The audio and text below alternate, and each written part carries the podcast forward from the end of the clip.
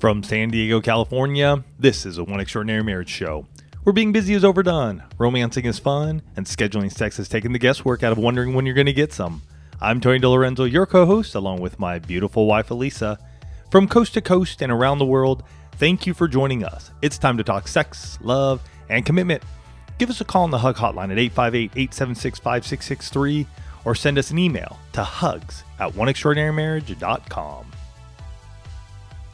In today's show, we're going to discuss the honest truth about the female orgasm and how the two of you can experience fireworks. And I know I usually start each show with a quote, but I found this meme out there uh, that I just felt summarized the show so much better than a lot of the quotes. And so I want to share it with each and every one of you. And it says, It takes 237 muscles to fake an orgasm, but only 15 to say it's called a clitoris, and it's right here.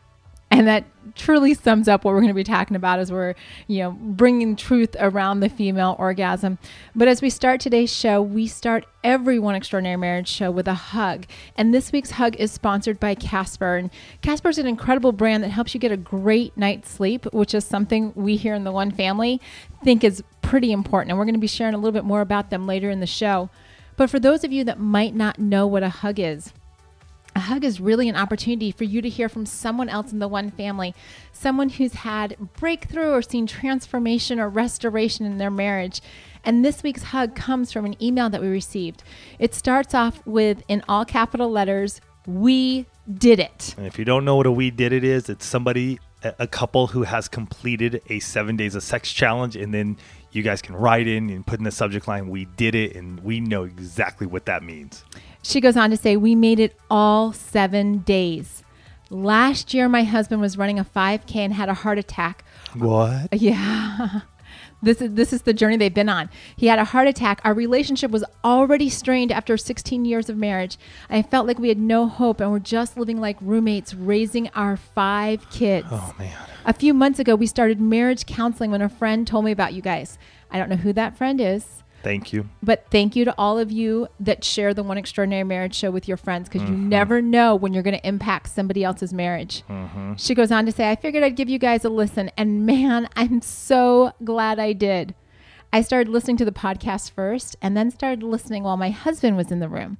It was so refreshing to find a Christian couple that wasn't afraid to talk about intimate things, most of which I had always had questions about, mm-hmm. but no one to ask or talk to. Mm. Listening to you guys has helped us so much in being able to have communication and intimacy in our marriage, which were really non existent.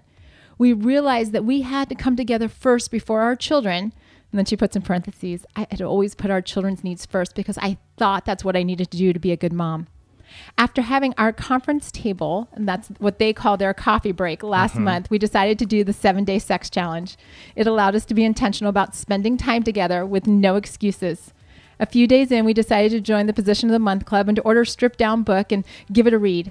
Right on. Thank you so much for being so honest and open. You guys truly are making a difference.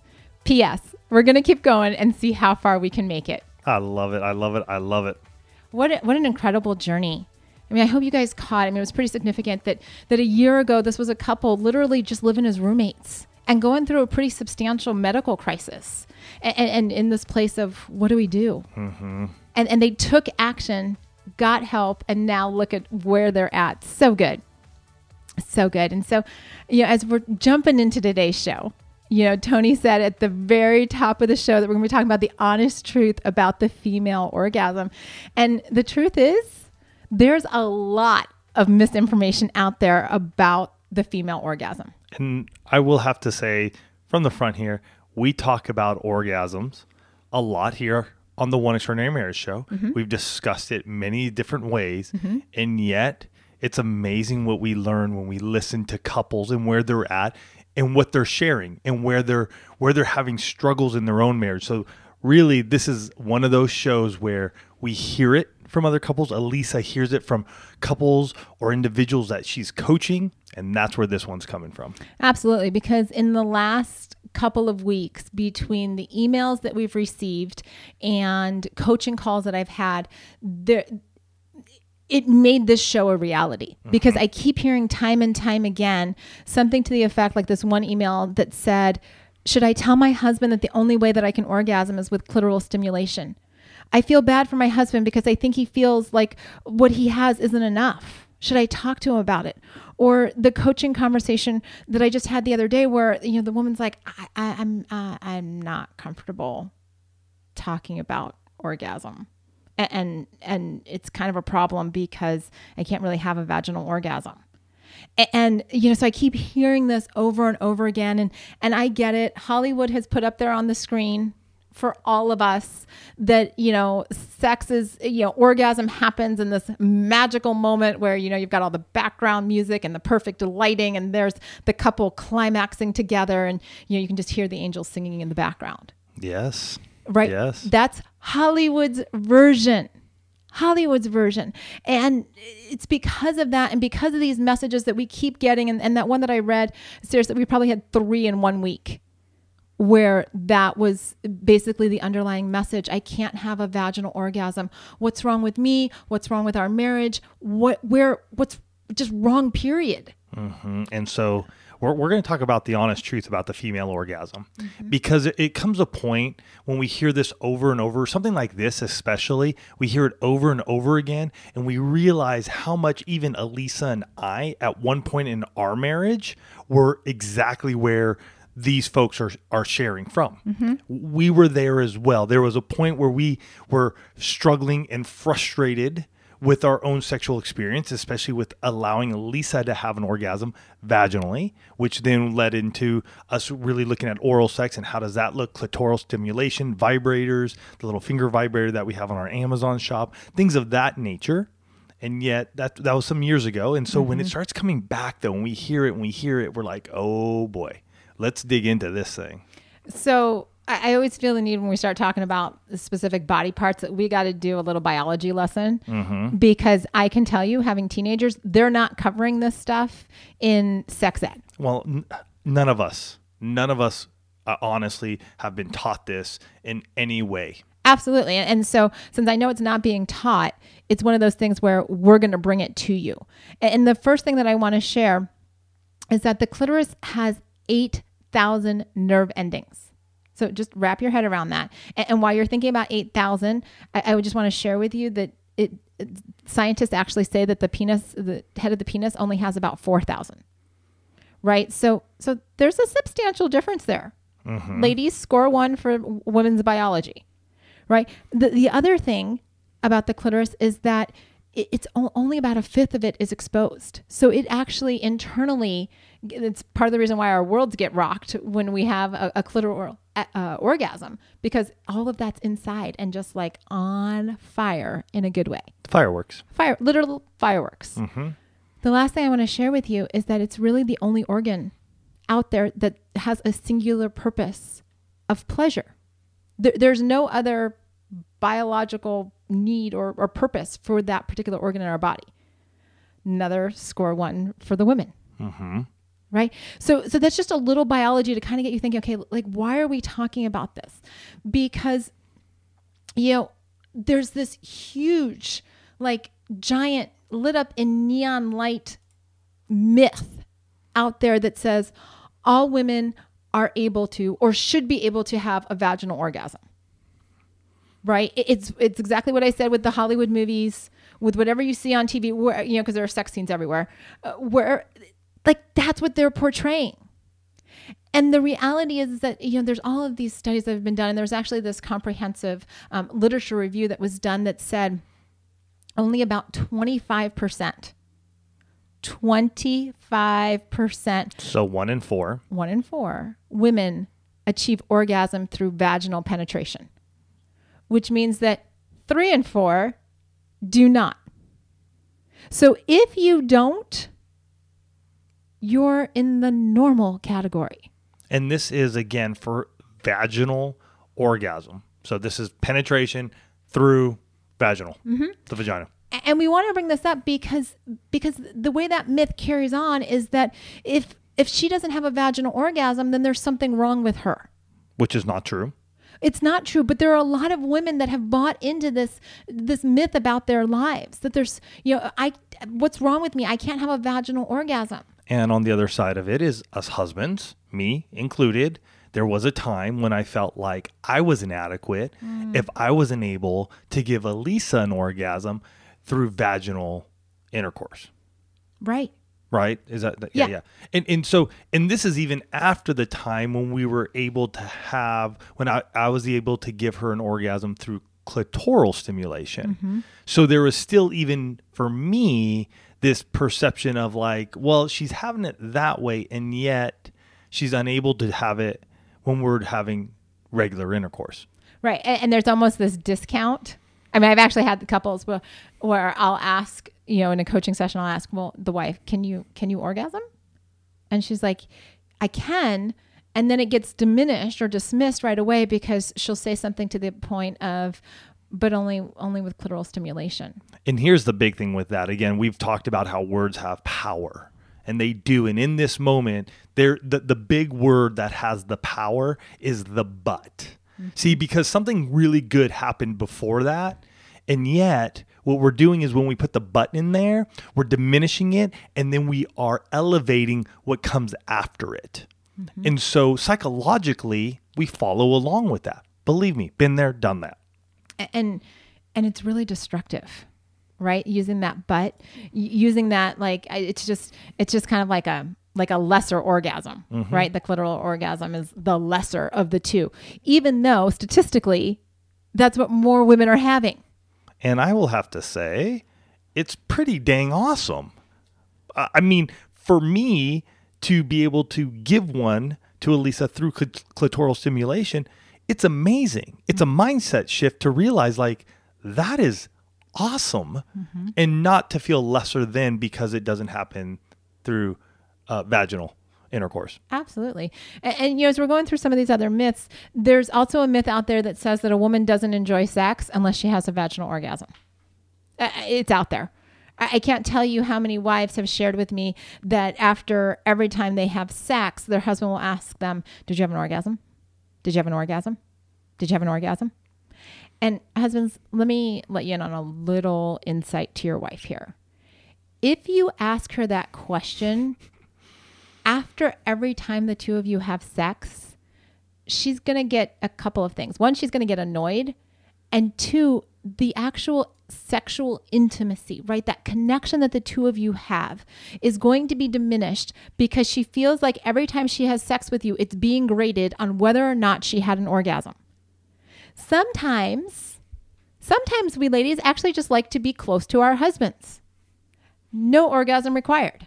It's kind of like no shoes required, right? I mean, like you see those signs, right? Sometimes it's a no orgasm required experience.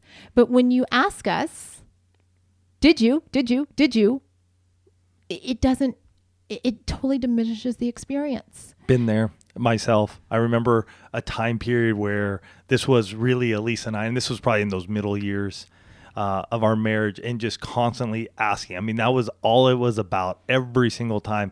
And I realized um, there came a point where Alisa never really said anything. And, th- and again, this is like many years before we ever started the One Extraordinary Marriage show, and even working on our marriage. I remember just shutting off and just shutting down.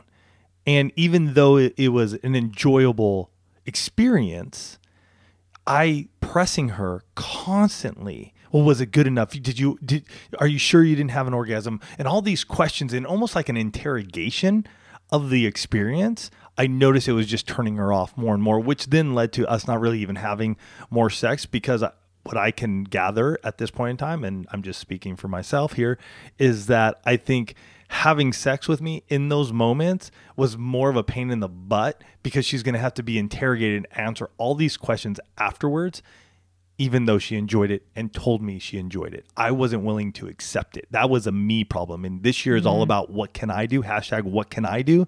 And if that's you, maybe your one little thing, and I'm going to give a tidbit before we get into Go everything, for it. is that maybe you need to just chill out a little bit and stop asking the question and let her enjoy it. And if she says she enjoyed it, take it for what it is and say, awesome, I receive it. Next time, let's go again. I receive it is a complete sentence. You can just put a period on the end of that when she tells you that it's good. Um, a couple other myths that we definitely need to discuss. And one of them is that what you see in the movies is really what sex is like. Now, just think of the most recent sex scene or intimate scene that you've seen somewhere, TV, movies, wherever. Um, chances are, very good chance, that you did not see foreplay. Oh, highly doubt it. Who's got time for that? It's a two hour movie, right? No time for foreplay. Hour and 30 minutes. Okay. Uh, there you go. It's even less. Although some some of those superhero movies are like two and a half hours. So somewhere between 90 and, you know, uh, what is that, 180? Mm-hmm. Yeah. Or 100, 150. 150 minutes. Uh, probably no foreplay. You don't see lubricants. You don't see, I mean, even the romance is abbreviated because it's a movie.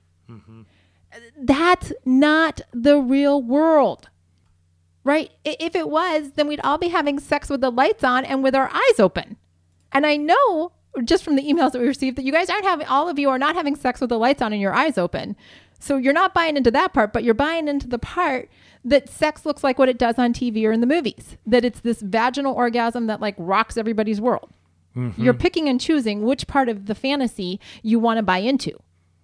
And it's And, and that's part of that fantasy of just this amazing ecstasy, the fireworks going off together in that one moment. And again, if we go to the top of the show, what we brought up, just the biology, right? And talking about the percentages 25% of women have vaginal orgasms, mm-hmm. it's one in four.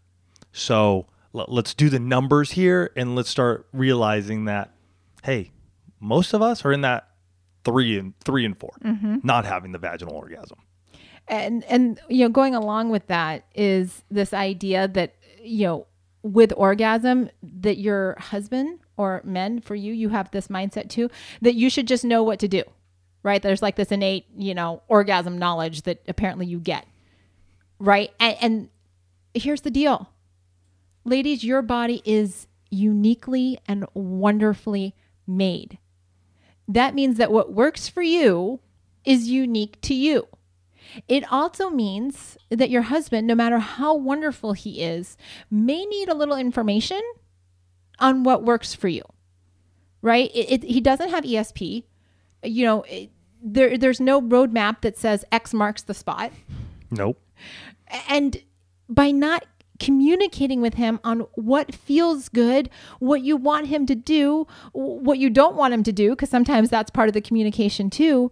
You're you're like trying to go for this elusive orgasm, whether we're talking vaginal or clitoral orgasm, and he's like a blind man out there, just hoping he gets somewhere in the area. And this goes back to those of you who don't want to touch your own body, you think it's dirty, it's nasty. These are all mindsets, and we can't go into this in one show. Um, but we have other shows that we do talk about that. And also on our Daily Steps show, we've had many a women and men ask questions. So you can check out that one too. That's at oneextraordinarymarriage.com slash daily steps.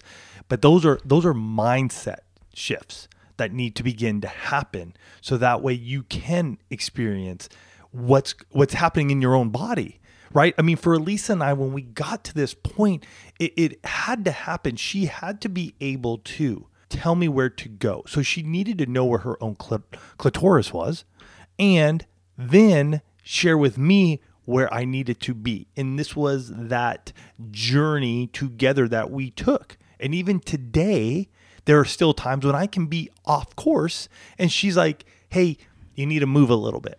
You know, and, and she's not saying it verbally. She may just use her hand to move my hand. Or sometimes I just simply say, you're a little far to the right or a little far to the left.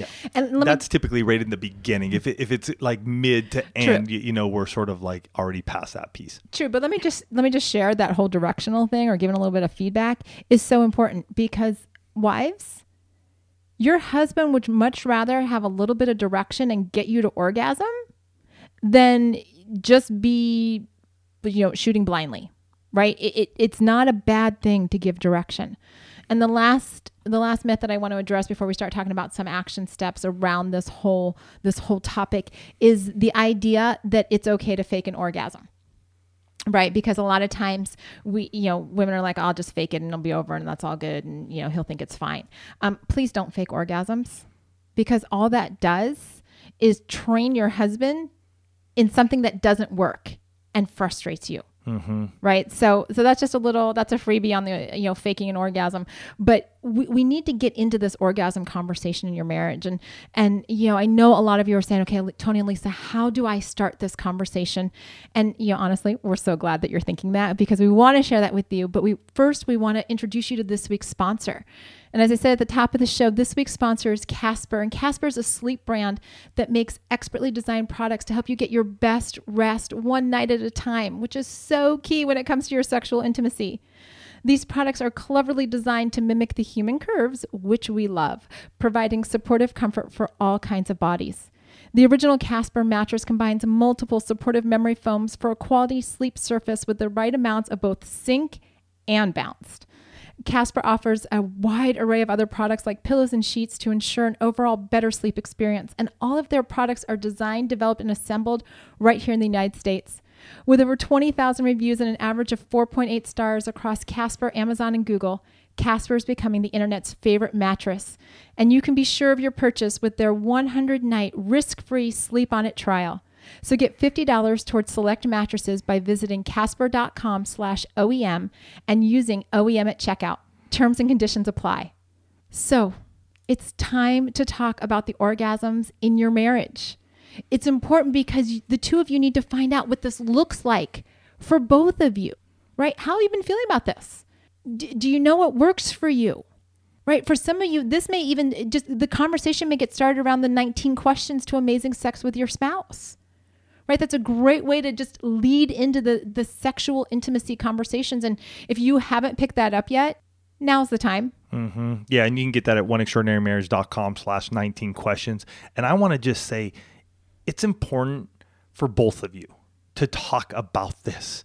I mean, just just talking about how many nerve endings are are on or in right in, In. the clitoris. It's I mean 8,000 and yet a fifth of those are on top, which is what we're able to touch. So, you know, take a fifth of 8,000, you're at what? 20% 1250? yeah something like that Something like that. For me to do for you, for you mathematicians, you guys Six- can i think it's 1600 All right, you can get us on that one. But it's still you think about that how many you're touching mm-hmm. and what a difference that begins to make right and being able to understand these the, your biology the how you're made really helps us sometimes to go wow okay th- this is interesting. And and what we're looking at and what we're dealing with here and and and how are we able to discuss this? Well and then it's it's moving into the conversation around uh, clitoral versus vaginal orgasm right? Yeah, A- and having the conversation can we can we have a clitoral orgasm and i say we because when the two of you are when the two of you are having sex it's not a singular experience right? Because she may experience it but he is the one delivering the sensations to get there. So that's a we thing. Mm-hmm. A- and that's why we talk about this because it's how do we or in this case the two of you get to that point together? And don't get frustrated.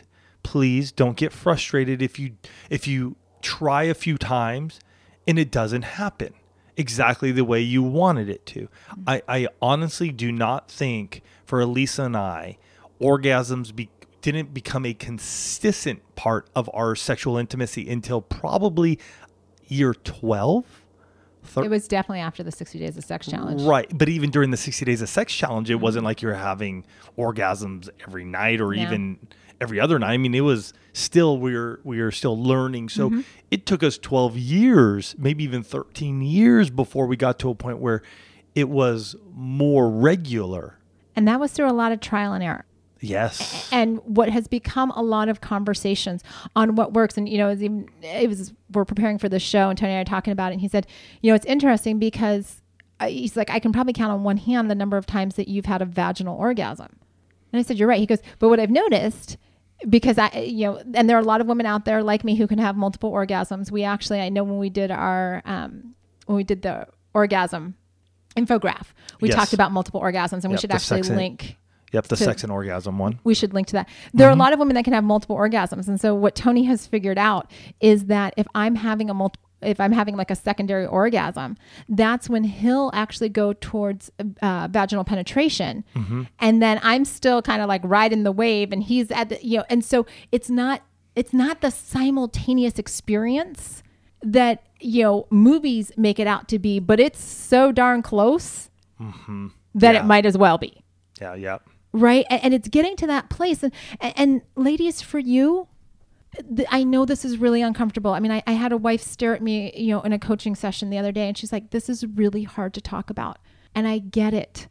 But i also know and i'm going to use the word but i know that this is going to have breakthrough in your marriage when you can open your mouth and start the conversation outside of your bedroom. Little caveat there. We always talk about this when we're talking about you know anything pertaining to sex. Talk about it somewhere outside your bedroom because you've got all this emotional energy wrapped up in will we won't we is he going to ask me this time is he not going to ask me will i you know go for a walk and talk I, I have to still say one of the best 19 question sessions Elise and I ever had was on our 20th anniversary. We were driving back home from Laguna Beach back to San Diego. Um, and we just, we had it with us. We had about, it's about an hour and a half, hour and 45 minutes along the coast. We're driving and we just pulled those 19 questions out. In all honesty, guys, that was one of the best sessions of that because we were moving. We were having a good time. We were laughing. We had some music on. top was down in the convertible Top was down on the convertible. I mean, talk about just being absolutely riled up and horny after that conversation. I, I mean, it was just amazing. But it was it, a lot of it had to do that we were we were alone. We set aside time.